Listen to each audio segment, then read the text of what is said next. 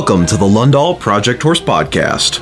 We're aiming to make horsemanship more accessible, documenting our own journey as up and coming horsemen, and using past experience and mistakes we've learned from to give tips and advice and bring value to others.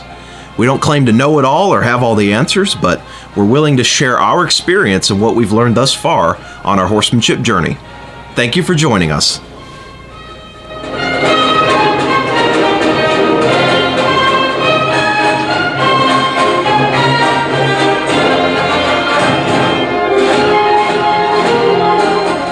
Welcome and thank you for joining us for another episode of the Project Horse Podcast.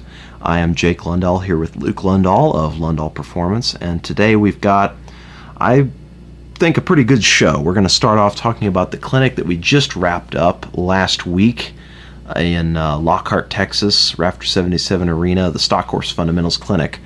This was a clinic that we planned uh, right around the start of the year when we initially launched our business. So we kind of jumped the gun a little bit. We didn't. Uh, we had about a month of preparation to get this clinic going, but we figured we need to break the ice somehow, and we wanted to kind of beta test a layout and a format of how this clinic would work.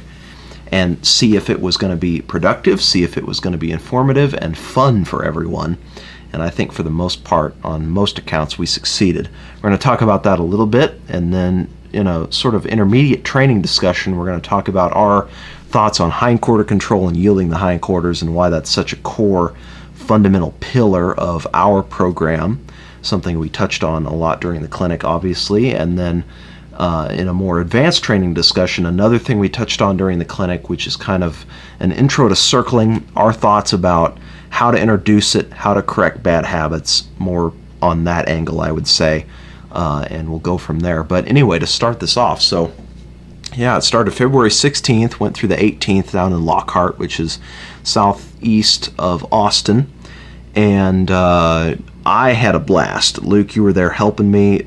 Probably couldn't have done the clinic without you. And what I was thinking there's a lot of ways that we try to be different or that we're trying to kind of do our own thing as far as how we operate our business. And I think that's one area where, you know, um, especially coming from the background we have and the experience we have in places we've worked previously, um, we kind of were a little like the people that we worked with didn't really know what to expect as far as like how hands on we would be and how much, how willing we would be to personally jump on the horse or work with it if necessary to help everybody get through the clinic and make tons of progress. And, um, you know, we had a couple people there that they had worked with us previously or they kind of knew a little bit what to expect, and then others that had no idea. But we're glad that they gave us a chance. I mean, we're very grateful for that. And for the most part, I thought we had pretty positive positive feedback. Oh, absolutely. I had you know, the same. I really had a good time with that clinic. Um, really, my favorite aspect of it was kind of finally kind of bridging that gap towards a foundation and focusing on that, but starting to bridge the gap between the foundation and a finished product of a horse that you can go do something with. Yes. And that was for me the most fun part was to finally have a, a clinic tailored towards that. Like the foundation is great, but at the same time, we have to go and do something like that. We had kind of, we had like half the class was had was really focused on foundation and had over prepared in that respect. And so we had to kind of say, all right, well, that's good and all, but now start focusing on the end goal, and you need to take this and make it that. And so you need to start tailoring your training program to what you envision as your end goal. You need to kind of get out of this foundation phase. You've done enough homework there, and the longer you stay in here, it's going to actually become more of a detriment to what you're doing. And so you need to start working on your end goal. And then we had the other half of the class that had a lot of experience with the end goal, the cow work, that sort of stuff. And with them, we had to say, now that's great, but come back a little bit to more of the the setup, the foundation, the dry work stuff and work on these particular exercises to set the horse up so when you do go back to that finished product, you have a horse that even has more control and ability to get the job done more proficiently. Yeah, and we're going to talk about a little bit about the exercises we covered um, and keep elaborating on that in more podcasts as we go. But I want to just mention first off that that was kind of our goal from the beginning. Like you said, we've always been envisioning and we wanted to. That's why I don't I don't care that we jumped the gun. We got in there and broke the ice on this because I was so eager to find out how can we strike a balance between getting the necessary foundation work done to where you know where it's not completely boring and we don't go anywhere with it. Uh, we're we're exposing people to new things, but we're not we're not so jumping the gun on going and you know just working cattle right off the bat, or with no preparation start trying to teach horses turnarounds that aren't set up for it. You know, like we're not gonna go completely overboard and leave the foundation in the dust and not even address it either because um, there has to be a balance. And it's always something we thought about was okay how much preparation do we really need to be able to introduce this other stuff? And i think we struck a good balance between let's get the foundation done.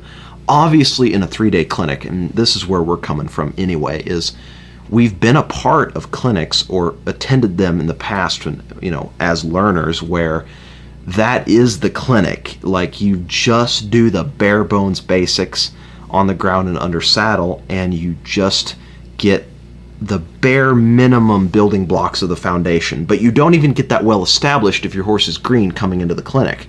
Like, you need to take those concepts home and continue working on that. But there's a couple of problems with that. If your horse, like most people that show up to like a foundation level clinic, I'd say a, a good third of them are over prepared. The others really do need to be there, but then there's a third of the people that consistently show up that are way beyond that as far as their skill set and what their horse is ready for. They're ready to move on and they just don't have any direction. And so we've been in that situation as well. Uh, the flip side of that is people that will show up to like a cow horse or a reining clinic with zero preparation. Their horse is way too green. And so the way we formatted this clinic is we started off with a little bit of groundwork day one. We just did the bare minimum groundwork exercises where, you know, we obviously were lunging, yield the hindquarters, although we didn't focus big on yielding the hindquarters on the ground specifically. We just taught it as part of the lunging because honestly, in that initial stage, that's the only reason you even teach it in the first place is to just get the lunging done. Um, uh, and just get some more control of that horse's feet. And so everyone, you know, they they pass that pretty well. Uh, got a passing grade on the lunging, the flexing, teaching them to back. That was a the, huge one. That was that was the biggest thing, and that was one thing we identified right away, and we kind of knew going in, like we need to focus a lot on backing. But once we saw everyone's horses we then made a point to really focus hardcore on backing during the three days. Anytime that we did groundwork, that's probably the most valuable exercise. And one, it's a groundwork exercise that you can actually work on refining that will make a difference, a measurable difference in how that horse operates under saddle. There's a lot of groundwork stuff that I feel like is just filler or that it's nice to have on a horse, but it doesn't help you that much in the final equation, unless you want to go do like Liberty and play around with like advanced groundwork. Like me personally, I hate groundwork. I just want to, uh, but I see the importance of it as far as setting a foundation and a cornerstone to build off of. And so we kind of cut down to just what do we need to have on these horses minimum okay they need to like we really want to have a good backup on these horses, and we really need to make sure that on the ground these horses aren't chumping these people. They're not just lazily stepping back. Like we want some responsiveness, we want some attention, we want some hustle. And so we are really stressing that fact and yielding the forequarters because a lot of these horses had no concept about how to move their shoulder over, or very little, in fact. And that's another groundwork exercise that it's like you have to kind of approach it in blocks or stages. You can't just flood the horse all at once and refine it to the max in one session. But it's another groundwork exercise that I see a lot of value in getting good on the ground. And, you know, whereas other stuff, you can get it established, but it just like there's no point in refining it. But I feel like those two things especially are very valuable and things you can refine. And it's it's important to, to make sure that we note that cutting down, this this groundwork and these foundational type exercises under saddle, that's for the nature of this particular clinic. A, a clinic that focuses solely on foundational elements on the ground and under saddle absolutely has a time and a place and is incredibly important.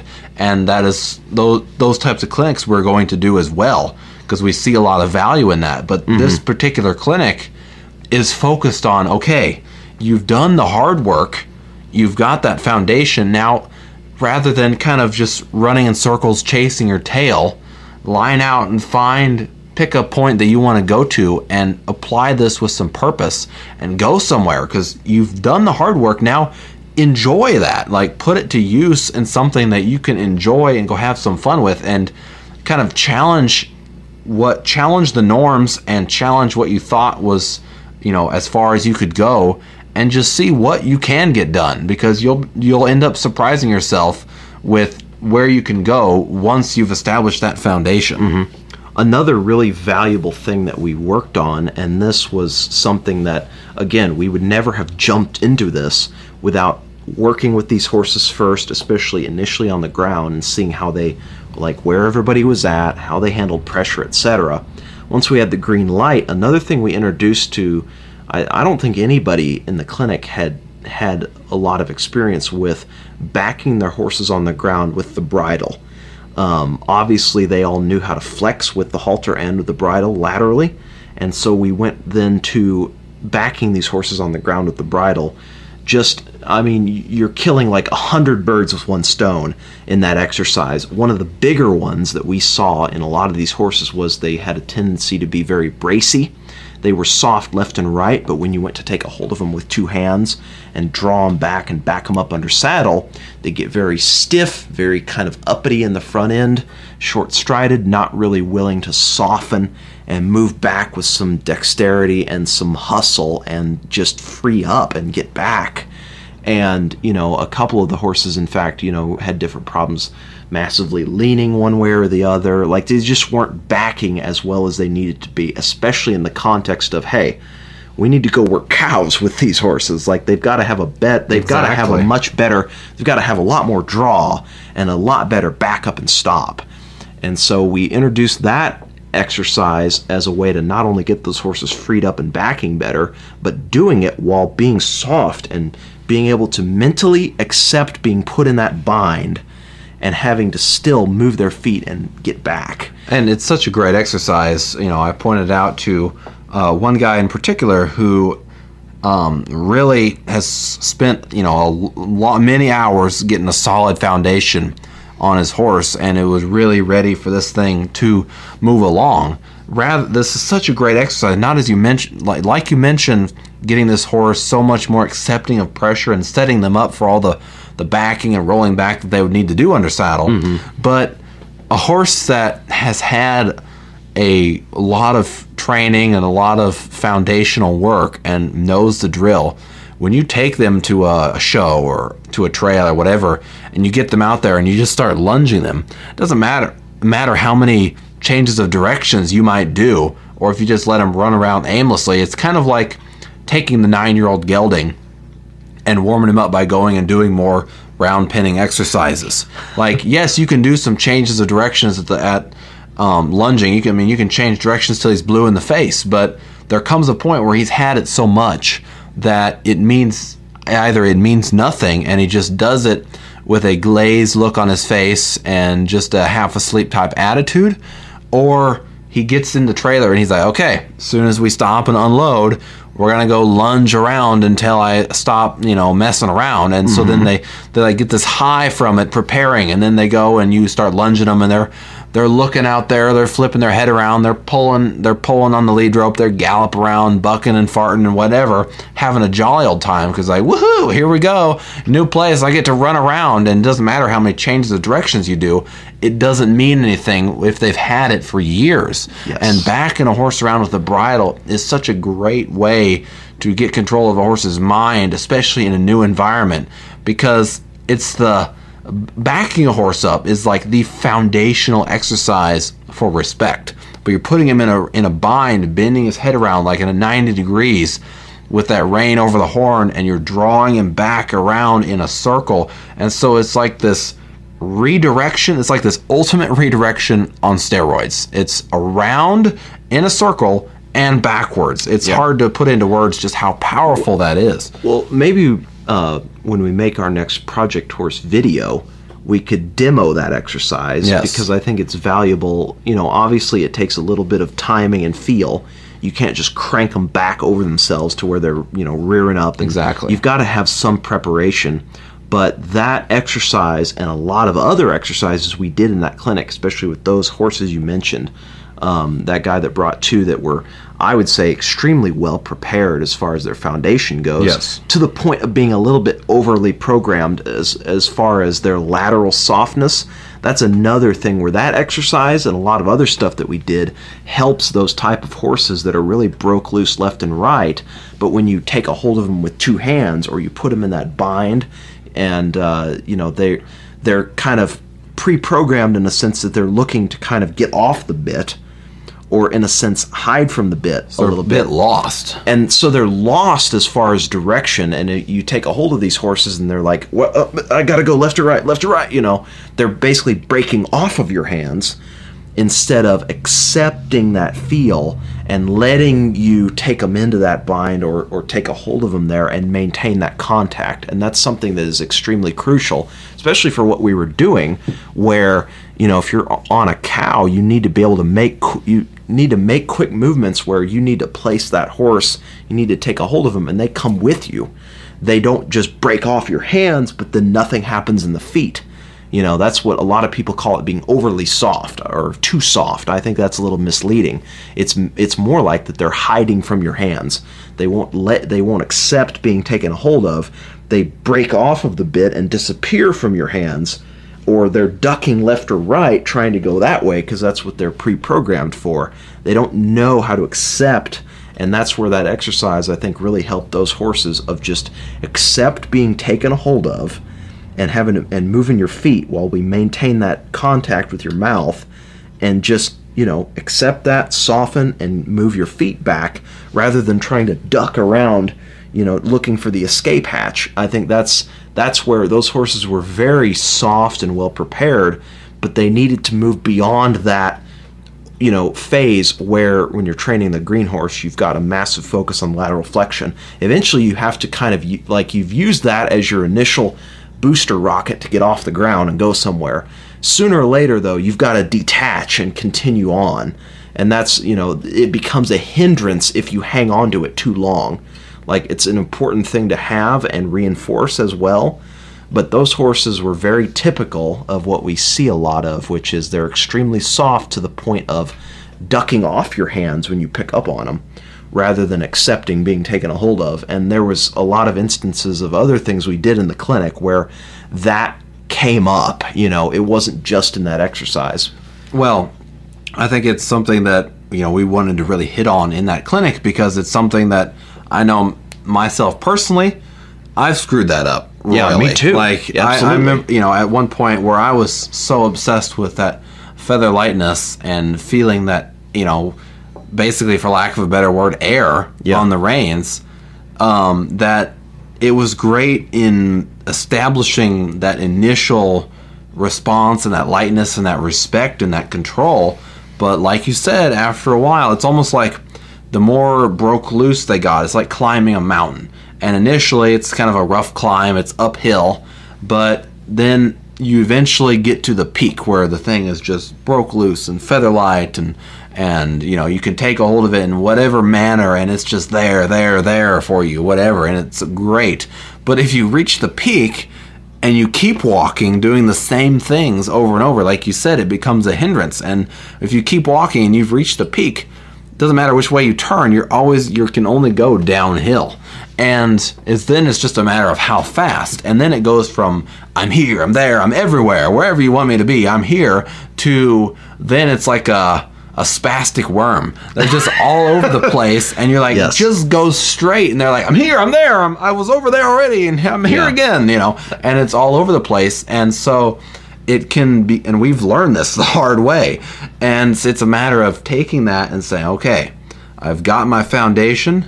Now I need to make take that and put it to a practical purpose and get and Yeah. make it you know a t- for a job down the road rather than just staying here and continuing to try and get it infinitely better and better and better it's get it to a point and now say all right now let's apply some practical nature to this and go on to a job Yeah, I mean, there's definitely it's like there's two massively opposed schools of thought out there, and you just need a synthesis of both. Like, there's the you know the school of thought that says tons of lateral flexion, lateral flexion. You know, you, when you pick up, they should you know when you slide your hand down that rein to bend them around laterally, they should already be coming with you. You know, already anticipating it. They should be feather light you should be able to pick up and just feel air, but still place that horse wherever you need to. And you know that is great, especially in the foundation stages. it's absolutely It's, necessary it's necessary that you get that horse responding to pressure in that way in the early stages because there's a lot of other people that don't have that focus. You know, they might pick up and be able to pull the horse around, and yeah, they're coming with you because you're pulling on them. Like they're not actually thinking about what they have to do in order to get a release of that pressure. That you're just they're just letting you lead them around by the nose Right. and that's not true softness either. So I think the way we look at it is get them initially super soft laterally, but then develop the other aspect of it, which is that they will accept contact on their mouth and not be looking to hide or, or duck off of the bridle. Well, yes, and I think you want you want that softness initially, but to a point. The whole the whole point of the softness is you're breaking loose those mental blocks of resistance Mm-hmm. in them, and you so you want to use that lateral softness, that getting them broke, to get rid of that, so Yeah. that you can train on them and minimize the the fights and the struggles later on. But it's finding that and it, that's the difficult part is finding that balance of how much is too much getting them broke loose and how much is not enough. Yeah. There's kind of a, a thin line there. Yeah, I you think have to find. I think the best way to look at it, and we're still searching for the right like mix. Yes. I guess, and it, it's going to be a never-ending development for us as well to to nail down exactly what we're looking for. But I think the way we look at it overall is that that lateral softness and that obsession on it in the early stages of training is more a means to an end. It's not the end goal to have them that light and and you know disappearing off the bridle because they're just so anticipatory of where of where you're going to place them with your hands. You know, that's like a getting them super soft early on is a means to an end. It helps you achieve your end goal with less fights down the road rather than you know we're just wanting them to get lighter and lighter and lighter till we never have to contact their mouth ever you know that's not the end goal ultimately um, but we do want the horse soft so like you said it's a difficult balance to articulate but that is one aspect of that that we touched on. As far as the riding exercises goes you know we did obviously everyone was able to flex laterally at the standstill. They were able to move their horse's hindquarters around from the standstill. So we didn't spend a ton of time reviewing that. One thing a lot of these horses did need was to just be able to move out on a loose rein on a straight line be able to lope on a straight line relaxed or just move out have some impulsion in general without it being out of control and without being lazy and swishy tailed and sluggish and sticky either.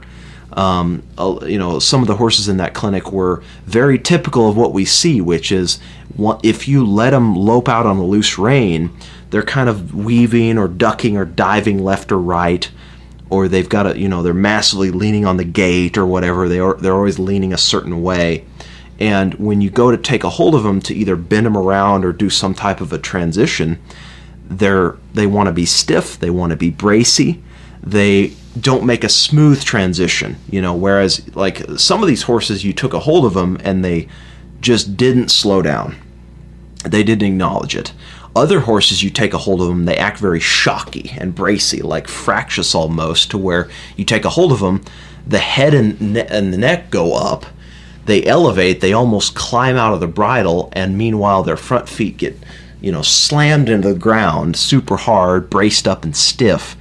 And it, they they don't have any concept of being able to break down in a smooth, controlled transition, left or right, or being taken into a circle nice and smooth. It's either 100 miles an hour or bang bang. We do like a jump stop almost. And so, getting you know, we did a lot of something we've talked about often, which is just transitions on on a straight line, just you know going from point to point across the arena On a loose rein, on a point A to loose rein. And we talked, we hammered this home so much. I'm I'm I'm almost surprised that we didn't have people's ears bleeding from how much we repeated the phrase, "Make them be responsible." For their speed and direction, you know, just not micromanaging the horse, but if they massively leaned left or right, you do a bending transition the opposite way, or if you get to the fence, do a transition the opposite way, bend them around to the opposite direction that they're leaning. And we initially we did those bending transitions with just direct rein. So you're you're literally just bending them around your inside leg Isolating that just rib cage. isolating that rib cage, taking a hold of the inside rein, and then we moved on to introducing some vertical flexion where you're just tipping their nose. You're not bending it around to your toe or to the girth, or you're you're just not bending around to that extreme degree. You're still asking them to be soft, but you're more taking a hold of both hands, driving them up softly into their face, getting a little frame uh, and also maintaining that forward motion and having their nose basically softening to the point of their shoulder rather than all the way around laterally. And that was a big learning curve for several of those horses in that clinic because I'll let you elaborate on this, but we've talked about before how sometimes, or not sometimes, but you get to a stage where bending them around like that with just your inside leg and just the direct rein and bending them around to that extreme degree is good initially.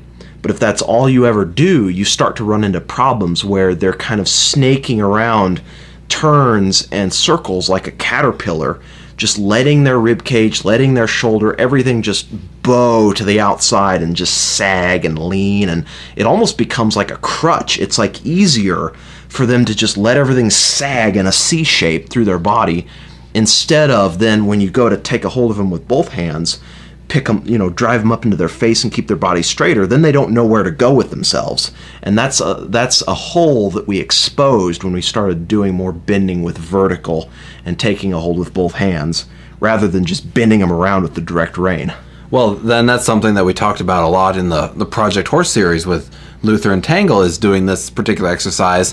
When you've got their head bent around like that, there comes to a point in time where they get to where everything just kind of has to follow in a particular way. When you have them been around that deep, you pulled them around that far, their their shoulders, rib cage, and hindquarters kind of has to just go in one general direction, and it's a mm-hmm. bit difficult to isolate what's moving where and dictate. Okay, what am I feeling? Where's everything going? Because it's so been around in such a tight circle. But when you let things go out to just like the point of their shoulder, it's almost like they're lost because they're they're almost trapped and comfortable when you're holding them there so deep and you're almost protecting them. But as soon as you let it go to the point of that shoulder, it's like everything is like where do I place my shoulder, my rib cage, and you can feel everything just completely go to pot so much more mm-hmm. when you only take them that far because you expose that horse from them just kind of letting you pull them around in one particular space to Yes. now uh, exposing how are they really moving on that circle. Yes. And one thing, like conventional wisdom says, when you start taking, you know, you start softening them less to where their nose is just tipped, like to the point of their shoulder, instead of you taking them deep all the way around laterally. You know, conventional wisdom often plays out that you start, you know, they're just kind of wonky. They're all over the place with their body. Often they're hanging their rib cage out because they're used to just bending around real deep. Or oftentimes, in the case of the those couple horses that you worked with a lot and you rode a lot specifically, um, they just they keep trying to offer to come around further and deeper laterally, ins- or they're trying to duck off the bridle instead of allowing you to maintain contact with two hands with their nose tipped while you use your legs to drive them up to their face and maintain some collection. It's like they're they're weaving with their body parts underneath you trying to escape because they're lost and they're also trying to escape with their face, trying to go deeper, trying to go left and right. They don't know what to do with themselves, uh, etc. Yes, and not, not only are you, by taking less bend, you're really exposing just how broke and controlled that horse is and willing to stay on that circle and up underneath of himself. But like like you just mentioned, a couple of those horses, we had to go to that particular exercise jogging. Literally, we're doing the same thing, transitions on a straight line, but now using both reins. Yes. and we had to go to that exercise because some of those horses, when we take them on that circle.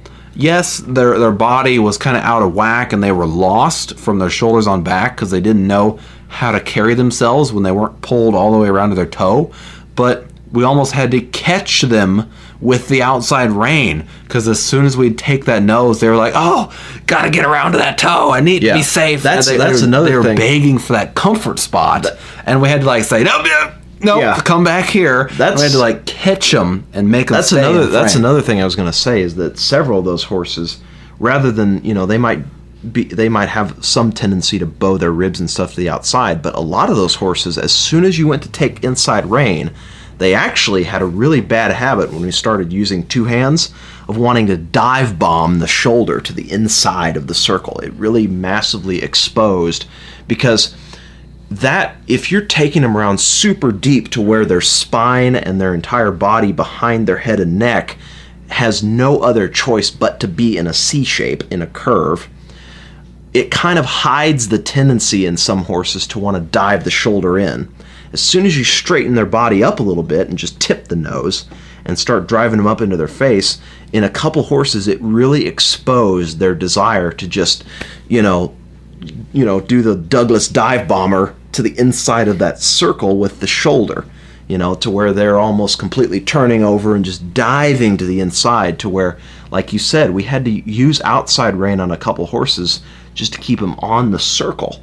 Um, and I actually had to teach bending to one horse in particular with using some outside rein from the start because as soon as I went to pick up on inside rein, they just wanted to just run that way with their shoulder to the point where they were just collapsing everything to the inside, which is another problem that can get hidden by just bending them around deep laterally with direct rein. Right, and not only having to catch them with that outside rein to stop the shoulders from really aggressively diving in, but on the horses that were more broke loose and had a lot of foundation training on them, had to use that outside rein not so much to stop their shoulders, but to stop their head from coming around Yes. their toe all the time. It was like they were they were begging for us to let them into this like comfort zone. It was like giving an addict whatever it is that you know gives them their high, and in, in that case, it's being locked onto the toe, onto my toe, going around the circle. Like they needed to be and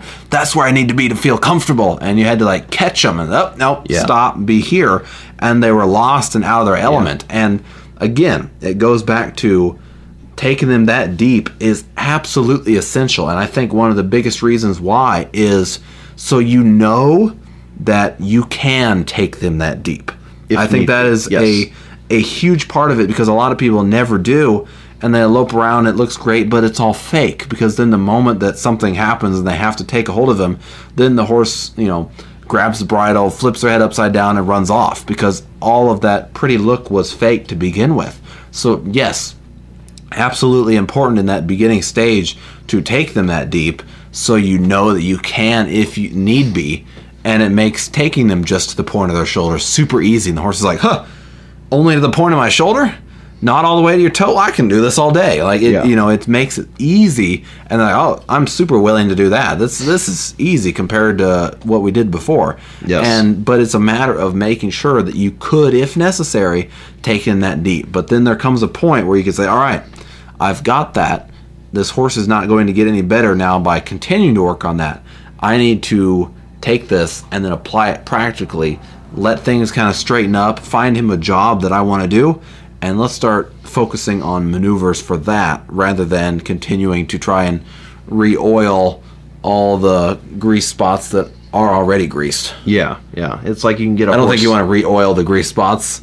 You want to re-grease the little grease spots. You know, Yeah, just yeah. Whatever. You're exposing my lack of automotive knowledge. Trying, there. whatever, whatever you're trying to say there. Yes, but Oil no. the that's- oil spots and grease the grease spots. that's what we're that's what we're getting at ultimately is that if you don't move beyond that it becomes a crutch to where it's kind of like you're hiding problems and the horse gets in a bad habit of trying to disappear their head and their face from your hands whenever you make contact with their mouth because they immediately just assume that you're to you're trying to bring them all the way around to your toe and they're basically snapping off your hands and disappearing rather than accepting you taking a hold of them because really what you're doing if you're adding more vertical flexion or you're driving the horse into their face you've got contact on two reins you're really putting them in a little bit of a bind. You're trying to keep their body more more straight and collected underneath you. You're trying to move their entire body as one complete unit still soft but everything together. And you're basically keeping them in a bind rather than teaching you know that initial foundation stage is more about if you let it get out of hand it's about disappearing off the bridle whereas our focus was accept being put in that bind let us take a hold of you don't try to hide from that pressure. So there's a balance there. The the foundation work and doing that initially is essential but you've got to move on later. Otherwise the horse just uses that as a crutch and you never have like you know you try to do things like develop more collection more straightness through their body. And all you've got is a gummy worm of a horse that is really soft and bendy and broken loose but you can't pick them up and go anywhere. And so that's the danger there. So we worked a lot on that during the clinic another uh, riding exercise you know we did a ton of transitions. Again working on those horses just being able to move out on a straight line do controlled transitions both up and down in speed that was a huge part of the clinic we did a whole bunch of work uh, at the some at the trot, but a lot of loping sessions on that as well. Because there was a couple horses in the clinic that just didn't really lope very confidently. You worked with one in particular that just, you know, it was kind of a problem horse, anyways. By no means, you know, was it anybody's fault. That's just how it had come in for training, and it it still needed some time yet. It was Right. relatively green, and that's really what it needed. Is just a lot of that loping because it was you know, kind of just showing a lot of things that mean horse is green, isn't confident to be loped on a loose rein, you know, as far as flipping its head around. And it was also just very overreactive to pressure, but not in a sense of it being just wild and out of control. It just hadn't been exposed to that enough. It hadn't been exposed to loping enough. It hadn't had enough pressure put on it yet. It was just green and how to handle it and that that horse needed a ton of loping on a loose rein and going forward we'll need more of it and the transitions we worked on as well just getting it to move on a straight line with confidence on a loose rein but also be taken a hold of and not get worried or bracy or overreact to that pressure. Right, and I think um, if we would have had video of it, would have been perfect just to kind of display how it was moving out and just show a horse that needs miles and miles and miles because you lope him off and you let him lope across the arena and he was he would be really leaning you know left to right Ducking, usually diving, sucking yeah. back toward the gate Not or sure where to go, yeah. totally yeah lost on where to go. He'd go fast and then he'd go really slow. And he'd do this thing where he'd like lope two strides normal and then one stride like real bracy and like suck back and then lope two more strides forward and then another he was still technically going forward the whole time but it was like lope lope checkup lope lope checkup and he the was whole doing, time. he was doing that himself. He just hadn't developed enough a natural rhythm or cadence he hasn't been loped enough yet on a loose rein he just didn't know where to go or what to do with himself You're right. And as he's moving out, you know, he's his nose is like flipping up. So I go for I can see, you know, his ears and his poll, and then all of a sudden I see two nostrils and then it disappears as he was going. And all that behavior coming out was just that lack of confidence and not knowing what to do. And so like literally we did we just for two straight days we just completely ignored everything but just getting this thing loped out. Yeah, you just did a lot of cruising on a loose rein at the lope. You did multiple loping sessions, um, and in fact, instead of of bending transitions, which he wasn't ready for, you did a lot of like confused loping where you know he'd massively lean or dive one way so you just take him the opposite but then keep on loping Exactly. you and know the turns aren't pretty, but I don't care about the quality of the turn or whether he's crossfiring or in the wrong lead. It's so simple as you're leaning this way, we go the opposite way, and you stay loping. but That's all we but care about. it's about you're, you're on a loose rein he dives one way you pick up direct him the other way and With then one loose, rein. yeah with one rein you tip his nose get him that Make way, it as then- simple as possible Yeah. for him to understand. and then loose rein again. And again, he just needed to have his confidence built. And the more loping sessions you did, that got better and better. But by no means was he completely broke by the end. He just needs more of it, like a couple weeks consistently of practice on that. Everyone, you know, all the other horses we rode were ready for what we showed them in the clinic with some catch up needed or some special attention in areas. But that horse was a true example of one that was just too green, needed more foundation work done, just didn't know really how to lope confidently on loose rein, which is an absolute essential cornerstone of any riding program. Like that's one of the big focuses we have.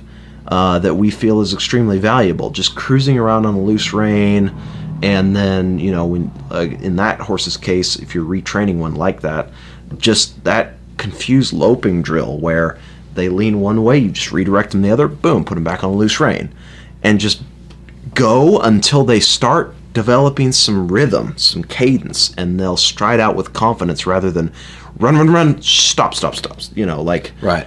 uh, he was just completely all over the place mentally when you started out And I think it's important too to kind of tailor. It's not a cookie cutter approach. You kind of have to tailor to each individual horse. Like we technically could have pushed this horse and done the same stuff that we were doing with all the other ones, but for that particular horse, that would have we could have faked it, mm-hmm. but then it would have left. We would have left, and that horse would have completely fallen apart in several weeks' time, and would be even worse than what it was before.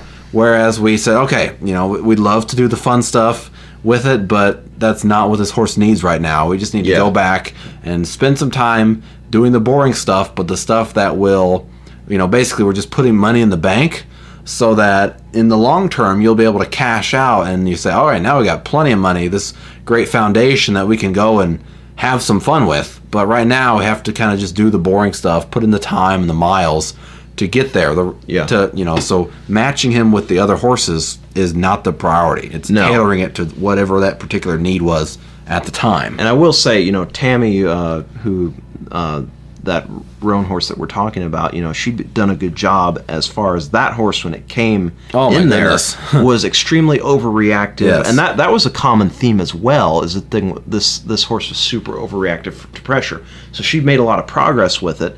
We get there, and by no means did we go in there and try to rock this thing's world off the bat. We did groundwork with it. We kind of dipped our toe in the pool multiple times because we didn't want to fry this thing's brain. We weren't sure how overreactive it would be. But with what Tammy had done previously, then we come in and kind of establish where this horse is at. We quickly see that, okay, yes, it, it wants to overreact to pressure. It's just not been exposed on enough levels. It hasn't been loped enough. It hasn't been, you know, it's just not soft enough. It just, you know, anytime you go to put pressure on it, it's not a bad horse. Well, and it's just a snapshot in time. It's Yeah. not. It's the the time that um, that this horse had been worked, and by the time we'd got there, everything was in line as far as where the horse was going with its program. Sh- The, the horse came in real bad shape as far as couldn't handle pressure, fractious, just a disaster, and so it had been quite a you know a uh, process to get this thing turned around. So by the time we got there this horse, you know, everything as far as where this horse was going, its program, everything was in line. And it was just that particular horse because it was so bad when it got in there. Yeah. The progress that it had made was quite, you know, slim compared to the other ones that we were using. And so there was only so much that we could do. But that's just a snapshot in time. That's where that horse was Right. in its training program. So we had to tailor what we did with it to meet, you know, where it was at in the training. But that's just comes down to reality. It's just at that particular point you can't rush stuff like that. It's not a knock to say, oh, this thing wasn't ready. No, when it showed up, it had a bunch of problems, and so it was, you know, as far as the program goes, it was where it needed to be at. Mm-hmm. that horse, you know, just overall was a good example of a horse that started off super overreactive and was quote nervous on a surface level. And then with the work that Tammy had done with it and then we get there we expose it to some new things as well and continually you know k- keep trying to get this horse better. It's a very good example of a horse that on a on the surface was kind of fidgety and overreactive but actually at heart its true color of paint underneath was a lazy you know good as she comes you know go as she comes come as she goes type of a horse. Like this it wasn't a bad minded horse by any means. Actually kind of lazy. Underneath.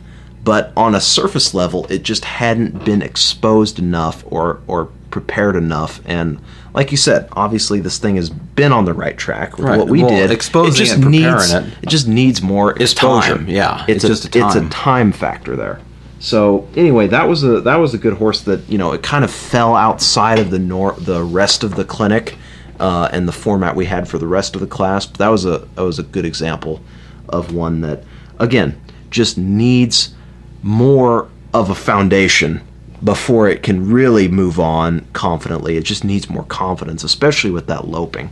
Um, but again, that's just a consistency and time factor there.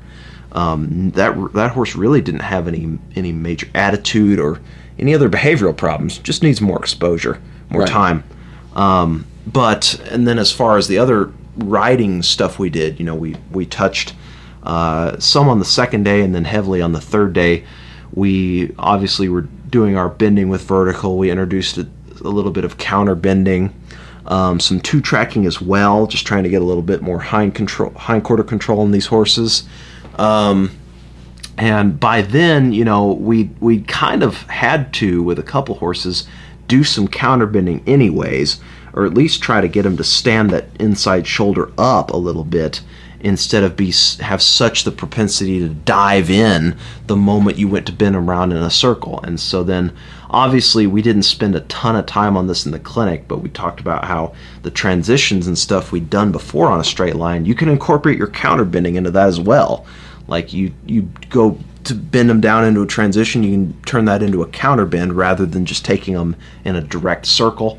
Um, and obviously, the more, the better, the more and the better two tracking you can get, just the more hind quarter control you can have in general, uh, to where the horse isn't trying to run off with the shoulder and just completely take their shoulder that direction, but they'll actually move their hip over and keep their body straight is essential for a good lead departure, good lead changes. Um, it ups just if you can up the level of body control if you're two tracking well, it helps in so many different areas because there's a couple horses there that their habit was just we go on a circle, so whatever direction we're going, that's the lead I take. You know, that was kind of the way they they knew to pick up leads or you know, and we see like we didn't really get into lead changes in this clinic but it's something I brought up when we were doing the exercise and why we think it's so important is because we see so many horses that they get taught to change leads by just being pulled and kind of flung on a you know they're like say they're on a left circle the person will just kind of pull and fling and kick them onto a right circle and get them to j- kind of jump into the change that way. And it gets a, you start seeing really bad habits either in changes or the lead departures where that horse is just rolling their spine and rib cage over and diving and leaning and ducking and you know they're like a crocodile doing a death roll in some ways rather than staying upright staying underneath you staying collected and actually moving their hindquarters and body over and staying straight instead of just jumping into it ignorantly with the shoulder you know or just or having to be pulled and kicked into it.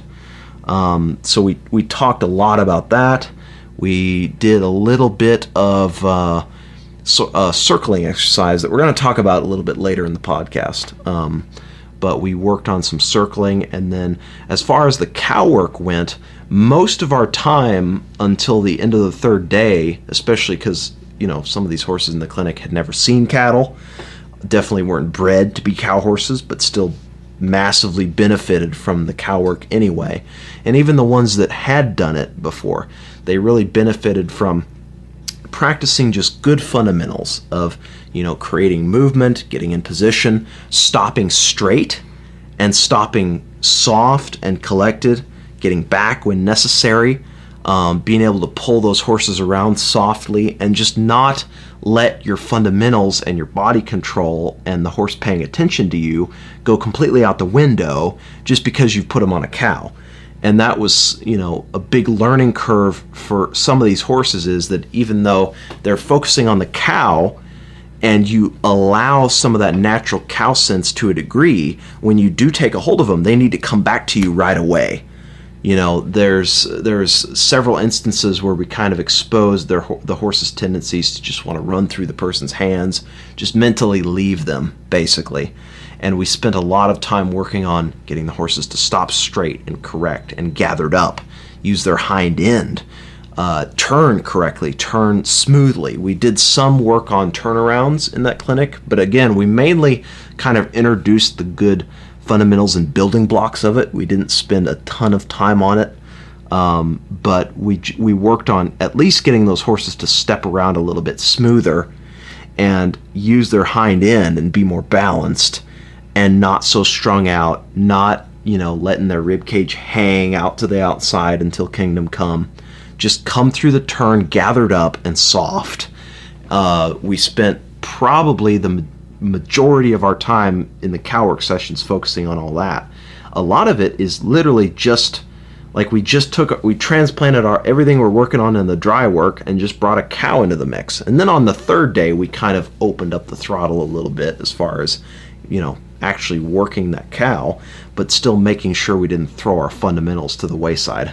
And one exercise that we did that really benefited, especially getting to the cow work, especially when those horses would start kind of rating with that cow and building up some speed, and then you have to bring them to a stop, is working on a stopping drill that really connected that draw, just a light draw with just my closing my fingers, connecting that with the horse using their hind end, mm-hmm. not running through the bridle or plopping down on their front end, but teaching them to respect that draw and think get back using my hindquarters, not be real bracy up front and let all my weight fall up on top of me. Yeah. But get back on my haunches and respect that light draw. And we did a lot of work on on a on drills that focused on that to help these horses. And by day three, we saw some good improvement. We started that though day one. Yes. The we, stopping we, drill, but by, finally by day three, taking those cows down the fence we saw that pay off in yeah. a big way. Yeah, we started off at the tr- at the jog, you know, just working on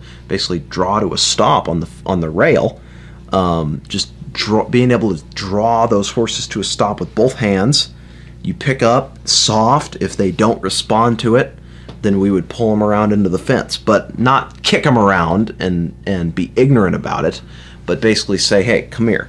So rather than doing a bunch of rollbacks up and down the rail, uh, we just got those horses to be thinking about okay if if I don't res- you know I need to respect that draw because if I don't they're just going to pull pull me around and I'll have to get back on my hind end a little bit and I'll have to bring my shoulders through anyways so it's it's a much more effective way of creating that mindset than just ripping them back and hauling with both both reins well the whole the whole key to it is you don't want to just do a straight rollback and think turn go the other way. Yes, you're going to go the other way when you're done turning this horse around, but the whole point is when you just go on a loose rein and just close your fingers just gently and they don't respond to that and you turn the horse into the fence and you take them right into a turnaround and you wait there in that turnaround until you feel them load up on their hind end. That's definitely yes. it's a it's a hard feeling to kind of initially experience when you're not used to that but it's important to connect immediately with that draw. If they don't respect that, take them into a turnaround and staying in that turnaround until they load up on their hind end, then going the other way. Because yes. you're trying to connect the draw with them using their butt. Draw, if they don't respond to that, t- you know, turn them around on their back foot, cr- kind of create that feeling of them getting back on their haunches And then once we had that, then we'll come up out of it, bend them around, soften them up while driving them forward, and go back down the fence and, and do the same thing. And so then what started to happen was the moment that person would release their feet and draw that horse to a you know go just make contact with that horse's mouth drawing him to a stop that horse would immediately think be soft and controlled up front and while balancing and getting back on their haunches and you know ready and responsive and uh, not just completely blowing through that stop. Or the main thing we saw rather than just running off was the horse would kind of awkwardly just pitch everything up onto their front end and just slam their front end into the ground you know basically come pogo stick hopping to a stop and we started getting these horses using their hind end for balance staying light and loose and soft up front and actually using themselves and staying collected. And another big thing that this exercise really did for a lot of these horses was getting the horse to respect a much more subtle pull, but getting the horse to do more and you as the rider do less. Yep. Just getting that horse to stop at a lope, just closing your fingers is going to translate in such a big way to when you're in an action packed situation and you're taking a cow down the fence. If I'm just loping along and there's no cow to distract me, nothing for the horse to focus on but me, and I have to and I have to slide my hands down the reins and pull to get this thing to stop, then how is that going to translate to when the horse has his mind on rating a cow and all of a sudden I have to pull and turn he's going to just run right through that because his motor is up and running and he's following that cow. Especially at this stage, a lot of these horses really didn't understand that whole rate and they would just the cow would run and they would just kind of say all right we're running and you have to shut that down and if you had to really pull just in a perfect scenario with nothing to distract that horse just to get him to stop well as soon as he's got his mind on something else and you say all right come back to me you really have to haul on it. You look like Hoss Cartwright and Bonanza. Whoa, there, you know. So if, if we can get them to respect at a lope that just gentle, just draw of closing my fingers, then when we translate that to a cow, and that horse isn't quite understanding the whole rate thing is just like ooh chase game, and you have to shut them down. You won't have to haul off on them like you're trying to stop an eight horse stagecoach. Exactly, exactly, and it's just such, you know, like you touched on, and I'll just make one final point about this. You need to be able to, in that situation, especially if the if the horse has their motor up, you need to be able to take a hold of them and bring them to a stop, but have it be controlled. Like um, the reason why we didn't immediately start taking cattle down the fence and stuff is you don't do that on a horse that can't stop very well you know you we had to have a controlled stop as our foundation for everything else and a lot of these horses had very little concept of stopping it and using their hind end staying loose and soft up front and allowing us to just take a hold of them with just just by bringing our fingers in when we drew in both reins you know some of these horses to, to stop and they, they wouldn't even stop very well on day one and you're hauling in again like you're bringing a stagecoach into Tucumcari, you know. Uh, whereas what we would do is we'd go down the fence, we give this horse a chance to respond. If they don't, again, we let the fence help us by pulling them into it, but then we continue pulling them around until they're on their back foot, they're turning around with some softness, they're stepping around correctly. So we've reinforced that feel and that spot that they need to that they need to hunt for and what we're after. And so we're creating those mental habits so that when we add speed and we add intensity and we go to take a hold, that's what's in their mind. That's what's pre-programmed. They're not thinking kabam bam and you know jam everything up up front and pitch their weight over completely forward totally out of whack totally unathletic totally unset up and unprepared to make another move rather they're balanced they're on their hind end they're controlled and above all, they're confident because we're not sitting there ripping on their mouth. All we do is draw lightly, release our feet, they stop balanced and correct, and we're ready to turn and go with the cow or do whatever else we need to do. It's like you you're getting to a, an athletic position where you can then make another move. You know, it's not like you're stopping out of con- if you stop out of control, then you're screwed. Like everything just completely falls up falls apart at that point. Having a controlled correct stop is is one of the foundational pillars to everything else. So we spent the majority of our time establishing that, and it really paid off. You know, even the horses that had no cow sense whatsoever, at least they were operating a lot better on day three. And in fact, uh, that one horse, uh, the gray one, uh, of Brandon's was actually starting to get a little bit cowy. Like it, it started actually figuring out the game and the, the purpose that we were after. Not cowbred by any means, but we built its confidence over the previous couple days. Um, and that went with the horses that knew what they were doing on a cow as well. They just operated with a lot more softness and confidence and willingness to being taken a hold of. They were just softer, they were just better all around because um, we're not ramming and jamming. We're focusing on fundamentals of stopping soft and correct. All right, let's talk a little bit more before we get into talking about that circling drill that we mentioned earlier. We want to cap the podcast off with that. But before we do that, let's get into a little bit more of our thoughts on yielding the hindquarters, hindquarter control. Our favorite subject. oh, time yeah. to break out the soapbox, boys. yes and we've we've already had several people make fun of us for this because among the other phrases we're constantly using, um, our harping on hindquarter control has got to be like at the top of the list right. of the stuff that we consistently say, but we wanted to put it out there in hopefully a more concise way. Well, um, that's no chance in that happening. So. but uh, anyways, yes, it's it's an extremely key core pillar of a lot of the stuff we do and the reason we even bring it up like to, to some people listening to us right now especially who have some of the same mentors as us or subscribe to some of the same theories this is going to sound like old hat. This is going to sound like a given.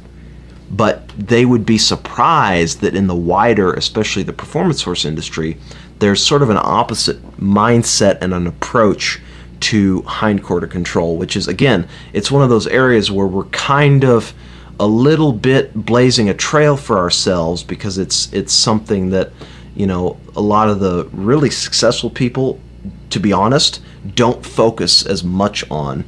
Um, but we feel like we need to to get the kind of feel in a horse that we like.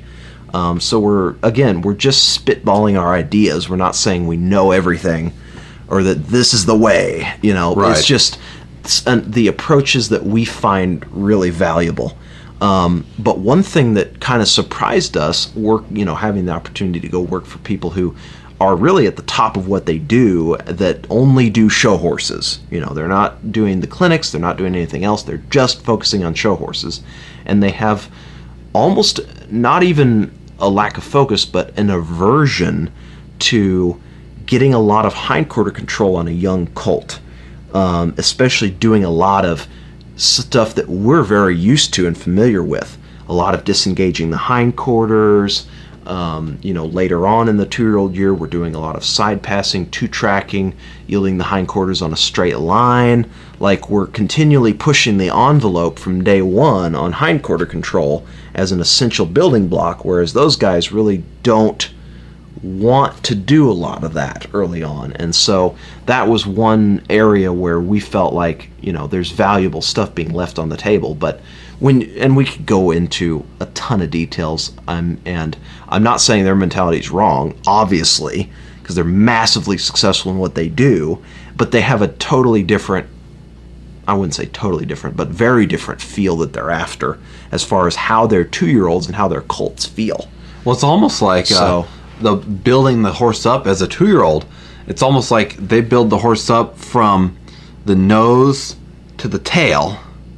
And whereas when we're starting the colts, we almost go, we focus from the tail to the nose. Yes. Like we start at the hindquarters and work our way forward, and they'll start at the nose and then work their way backwards. Mm-hmm. And it's very different approaches, but like with everything, there's multiple ways to get from point A to point B. If we're yes. going from little middle of nowhere Nebraska down to you know Texas for that clinic, there's many a way that we can get there, and every way will get you there. It's just a matter of how long it takes and you know which how you do it. Yeah, absolutely.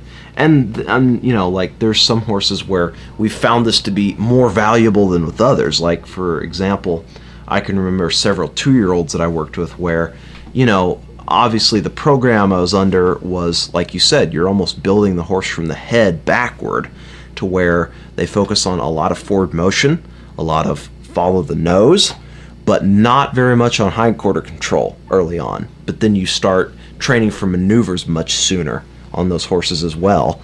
And one thing I found interesting was in some cases, you know, you start teaching the turnaround, you've got horses with that have problems their you know, their hip their inside hip is kind of in the way. They don't really know how to step around and clear themselves. They're just not very confident to where being able to dis, you know, you'd be told, well, you know, get the hindquarters out of the way, you know, use that inside leg, help them clear themselves, blah blah blah. And it, you know, that would that's a one of many instances where I thought, you know, if we were able to disengage this horse's hindquarters, or even in some horses I found being able to disengage the hindquarters and bring the shoulders through was a better way to introduce the turnaround than just you know shaping them up outside the turnaround and driving them down into it.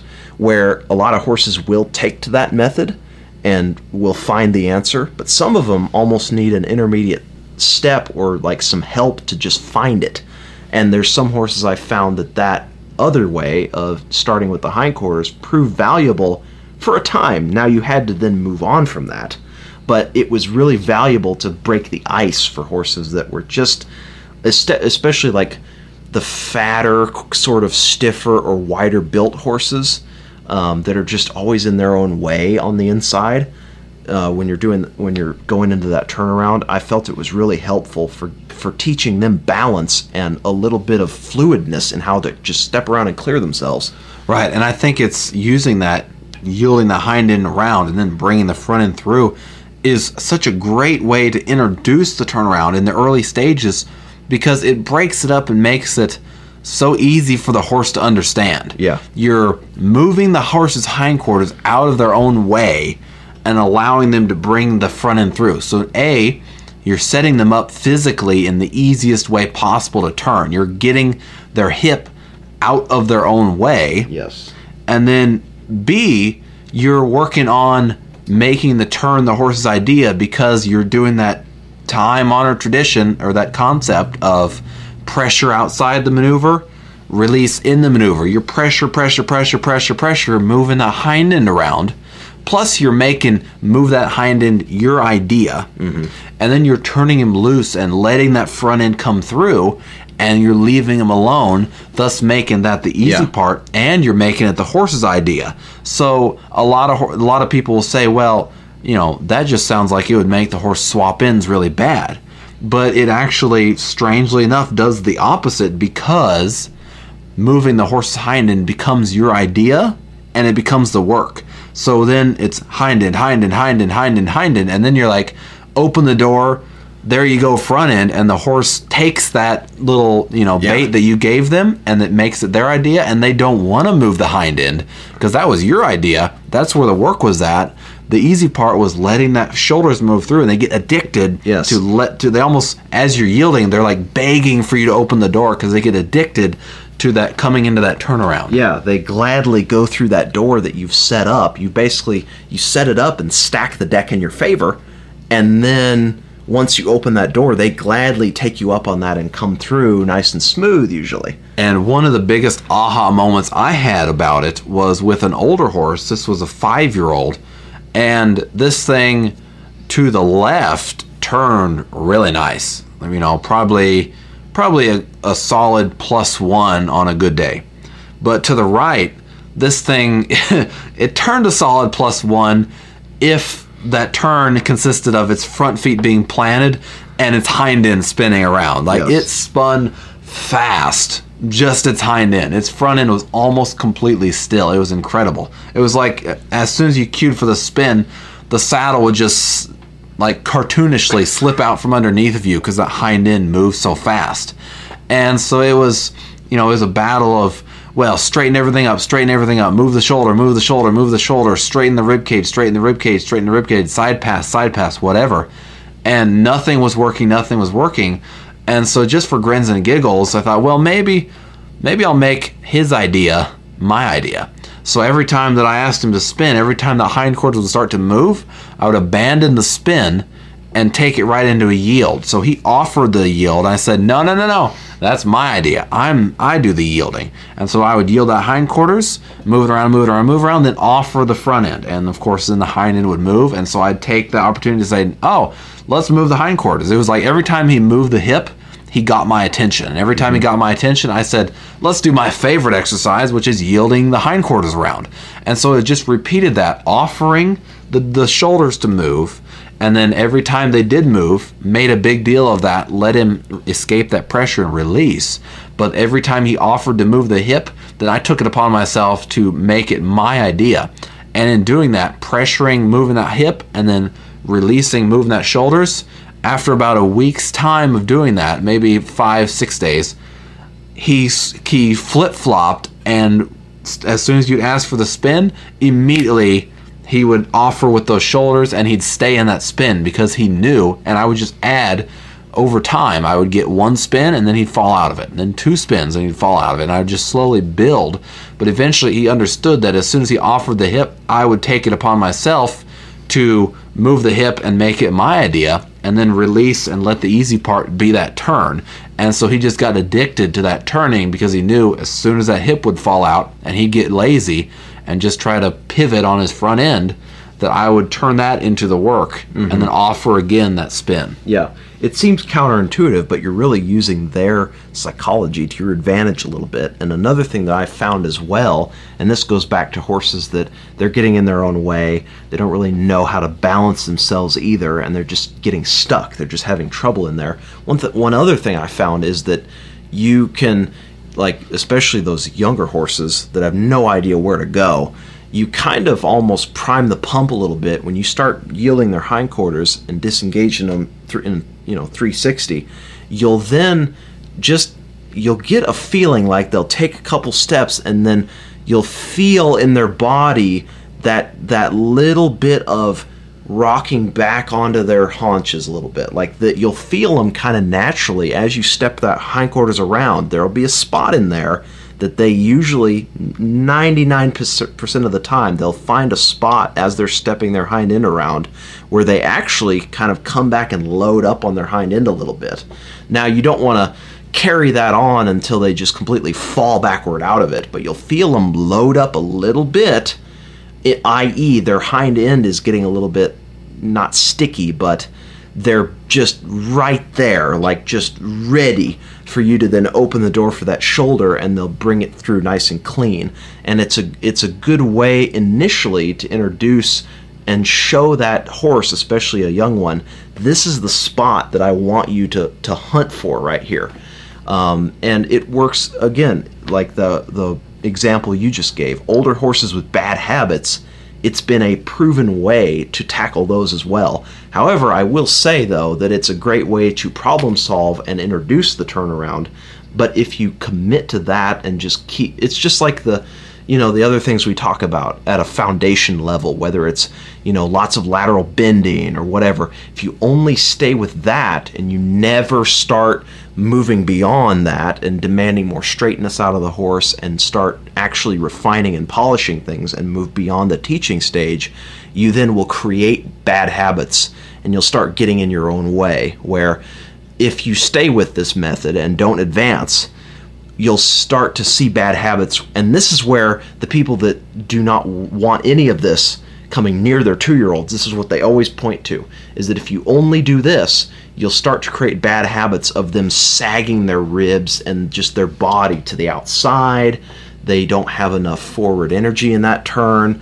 The, it creates other bad habits if you do this too much and you don't ever advance beyond it or you don't advance beyond it in a timely fashion. No, and that's um, it's a valid point. Like it yeah. is absolutely 100% valid, and that's where it comes back to finding that you know it's almost like, especially here. Okay, a good example out here when it snows and we have to find the yellow and the white line so we can stay on the highway. Yes, it's the same thing. We have to find that fine line of how much is enough and how much is too is too much. And there is definitely a point where it then becomes destructive to the ultimate goal that you're Yes. trying to produce. But that being said, in the beginning, I think it it makes leaps and bounds of improvement. Yes. It makes your job so much easier. it, it makes your job harder in the beginning to add the extra step in, but it pays off so much down the line. But it's kind of like, you know, where we talk about doing a lot of transitions, getting a horse to run more confidently, especially when in terms of stopping. All these other, and the turnaround as well. You know, we do a lot of things that kind of will build the horse's confidence in increments uh, whereas other people will just want to they'll say well you know if you stick with that step too long it actually becomes destructive. So i'm just going to jump over that and go right to the maneuver itself and and just you know basically flood the horse or or just take a big leap instead of that intermediate step which i get it. And there's a point to be made for you know kind of poo-pooing these things that we've that we talk about because it definitely does it's it can be too much of a good thing and um, so i get why people frown on it but we think in the right dosage Yes. the right time uh, and it also depends on the horse as well like like i just i talked about earlier and you gave the that one example there's certain horses that massively benefit from throwing this step in and then there's other horses that you could get by with not doing it they're just Exactly. that they're that talented and good minded that you can just start off and they will nat- they'll find that spot and they'll start turning around real nice very quickly. Whereas other horses you know you might have to just help them in that area a little bit more. So it's very dependent on the horse as well um, but we find a ton of value in it overall. All right, just to cap off our podcast with uh, something, you know, a little bit more advanced, not super advanced, but it's something that we touched on in the clinic that uh, you can, it's just a general drill that you can throw in a lot of modifications to that we found to be extremely valuable. So we won't, you know, dither on it for too long, but we want to touch on it because it's, it goes, it goes hand in hand with a lot of the transitions on a straight line that we did both in this clinic and that we really love it just in our overall program. It basically takes those ideas and puts it on a circle because our idea of being able to run a circle, whether you're you know running it fast or slow, um, but especially if you want a horse to run a circle hard but with confidence on a loose rein, stay on the track that you put them on and stay in frame and not be scared or skitterish to operate at that speed, you need to build their confidence in the same way. You need to teach that responsibility to stay on that track that you put their feet on in the same way that you do on a straight line. So we, you know, again, it, the circle is just like the straight line, although the straight line we feel is important to teach first. Then when you start circling, you kind of have the same psychology though that you put the horse on that track on basically a loose rein. The idea is to teach him responsibility for maintaining that curve and that circle.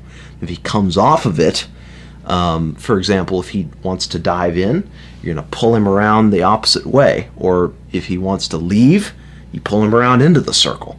And you basically, um, you know, overcorrect it in a sense, like really reinforce in his mind that the circle is where you want to be. That's where you have the, the least amount of of uh, pressure. That's the comfortable spot. And if you leave, if you dive in or you go out, I'm going to bend you around. Either, you know, if you leave the circle, I'm going to do a bending transition to the inside of the circle. If you dive in, I'm going to do a bending transition out to the outside of the circle, then put you back on there. So you're basically making the right thing easy, the wrong thing more difficult. If he goes to leave that circle either direction, you're bending him around, you're softening him up, you're reinforcing your control, and that leaving the circle is the the more difficult, harder choice. Staying on the track you placed him on is is his best bet, and that's where he's going to be the most comfortable. So then you'll get a horse that again he'll circle confidently, and you can keep pushing the envelope on speed, just like we talked about before.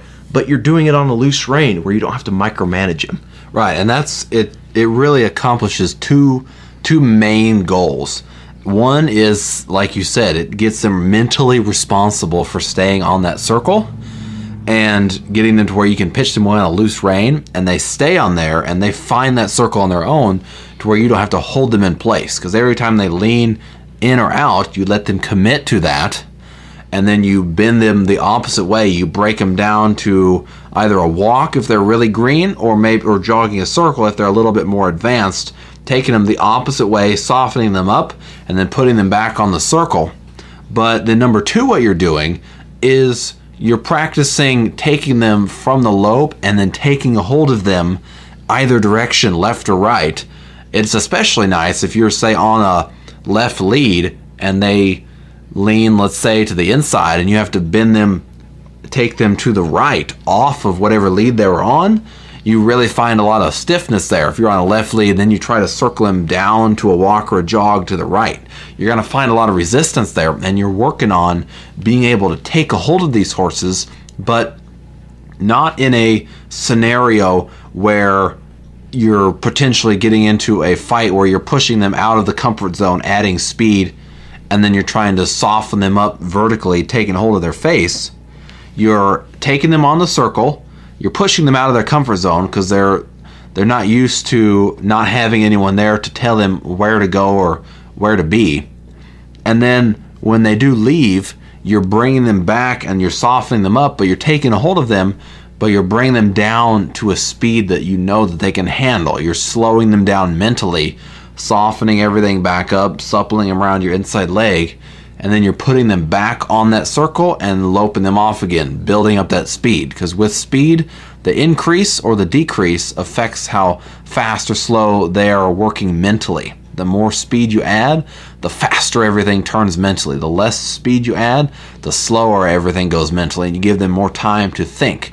And you want that horse to lope around, and if they lean left or right, and once the horse is pretty good, I'll just do it randomly on the circle and you want that horse to just melt down there like like you know warm butter that you've just pulled out of the microwave. Just melt and just be pliable.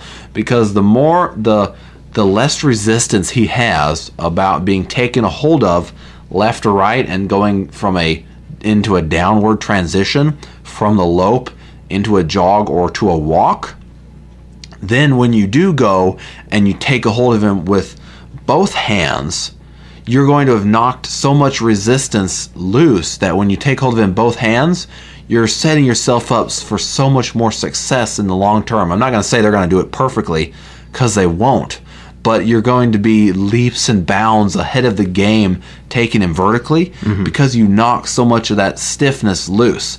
And how will you know that you've done enough of it? Well, when you take him left and right from that lope down into that walk or that jog, if you're immediately met with that head and neck comes up, or you can just see in their eye that it gets really wide, like, oh, what are we doing? Or they get real bracy with their front end as you take them down. Dead giveaways that you still have a lot of blocks of. It comes out as physical resistance, but it's not. It's mental resistance, mm-hmm. and that is what you're getting out of them. So that when you do, after you've gone left, right, left, right, and you got to the point where you can take a hold of them, and they just melt.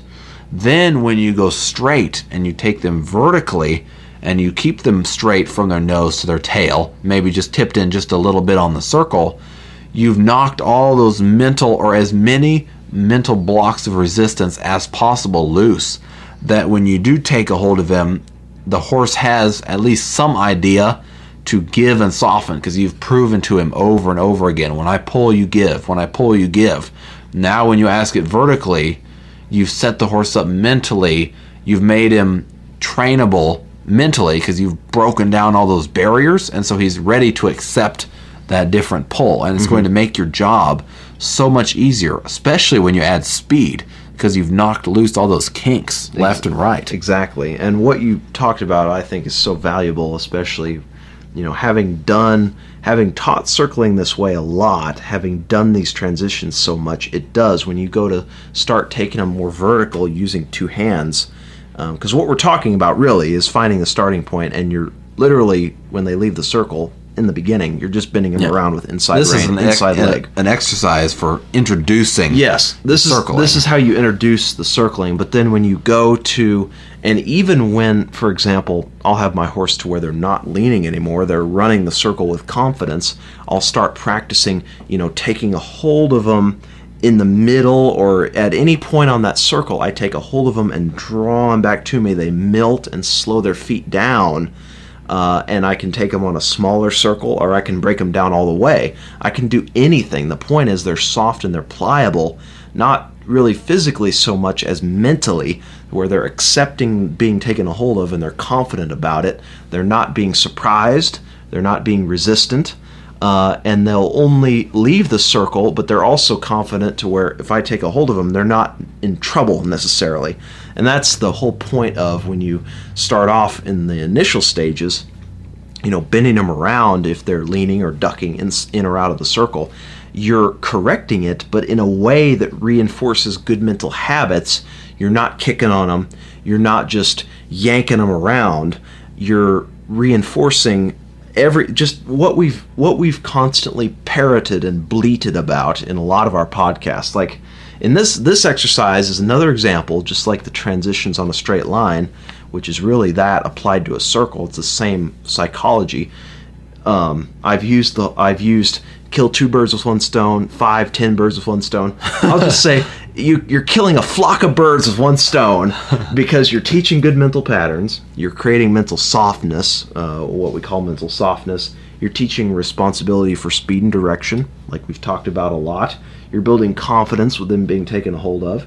You're teaching them to, to and this is the big key, is that you're teaching them to be confident, but also think and stay soft and pliable to you even when running hard, even when operating at speed, when there's more of a propensity for their mind to just go out the window, the harder and faster you go, you're building their confidence to where even if they're running hard, they're still soft and mentally on you and with you, but still focused on their job, which is where I need to stay on the circle. You know, you just you arrive at that point the more consistently you work on it this way. And again, you don't have to micromanage and hide their diving and leaning ways. They they're broke to the circle.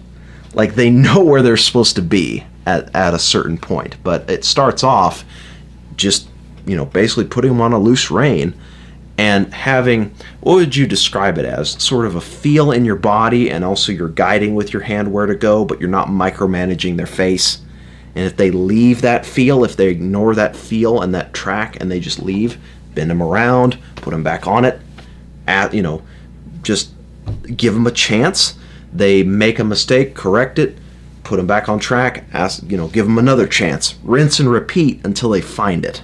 Yes, you're as the rider, you're giving the horse direction with your body, but you're by no means trying to cover up mistakes and hold him in place or help him. But again, you're not just going to sit there half asleep and give him zero direction. Like you're mm-hmm. riding with a purpose on that circle, but you're not protecting him and trying to keep him on that circle and expose, you know, him leaning left and right. And one big thing we see a lot of is people will go and they'll do a great job on let's say the left circle and they'll really expose the weak points and they'll fix it and they'll get this horse to where, you know, after a session or two, he's quite dialed in, say, to that left circle. And then they go, you know, and they'll work on the right circle. Well, they carry over the expectations that they finished off the left circle with, and they'll carry those over to the right circle. Rather than starting over with a complete new horse and taking what the horse gives you and adjusting your program accordingly, they go and they say, okay, well, the to the left, I finished off my session with one complete circle where he stayed there responsible the whole way. And then they go and expect that on the right circle. And they either get frustrated and they start getting really aggressive with the horse, or to kind of put a band aid on the problem, they hold on to the horse kind of subconsciously and force him to stay on the circle. And so they never can get one quite as good as the other because they've either A, gotten really aggressive and frustrated and ruined his confidence, or to try and mask the issue and, and make it quickly match what they had in the other circle, they just hold on to the horse and it never gets quite as good. The key is to stay disciplined about treating each circle as a different horse and exposing riding with a purpose on the circle, but not covering it up and trying to micromanage and bump on him or whatever or pull on the reins subtly. No, let him expose those weaknesses because that's a good thing. You want those weaknesses exposed so that you can work on them. And doing this exercise is, again, I can't stress this enough. This is a great way to introduce the circling and the beginning state, the beginning of it. Speed is the last thing on your mind. You add that as the horse gets confident, but this is a confidence building game. And yes, once the horse is confident with that, I'm going to adjust my corrections where when I can take a hold of him left and right and he just melts and just, you know, breaks loose without that resistance, then I can start steering him across my circle or steering him into a circle and then heading across my circle or then later on taking him into a turnaround and making it more of an aggressive correction when he knows his job. But that's not the point right now. It's a confidence building game. And so my only concern is getting him to where he stays responsible on that circle and lets me take a hold of him left and right Thank you guys once again for listening to the Project Horse podcast. We hope you've enjoyed it and got some value out of it as far as the training stuff goes. You want to find out more about us uh, if you're not familiar, or you want to suggest different topics, things you want us to cover, questions you want us to answer on the show, hit us up either in the comments or private message. Just find us on Facebook, facebook.com slash Lundahl Horses, and shoot us a message. We'd be happy to speak with you. Thank you again for listening. Have a great day.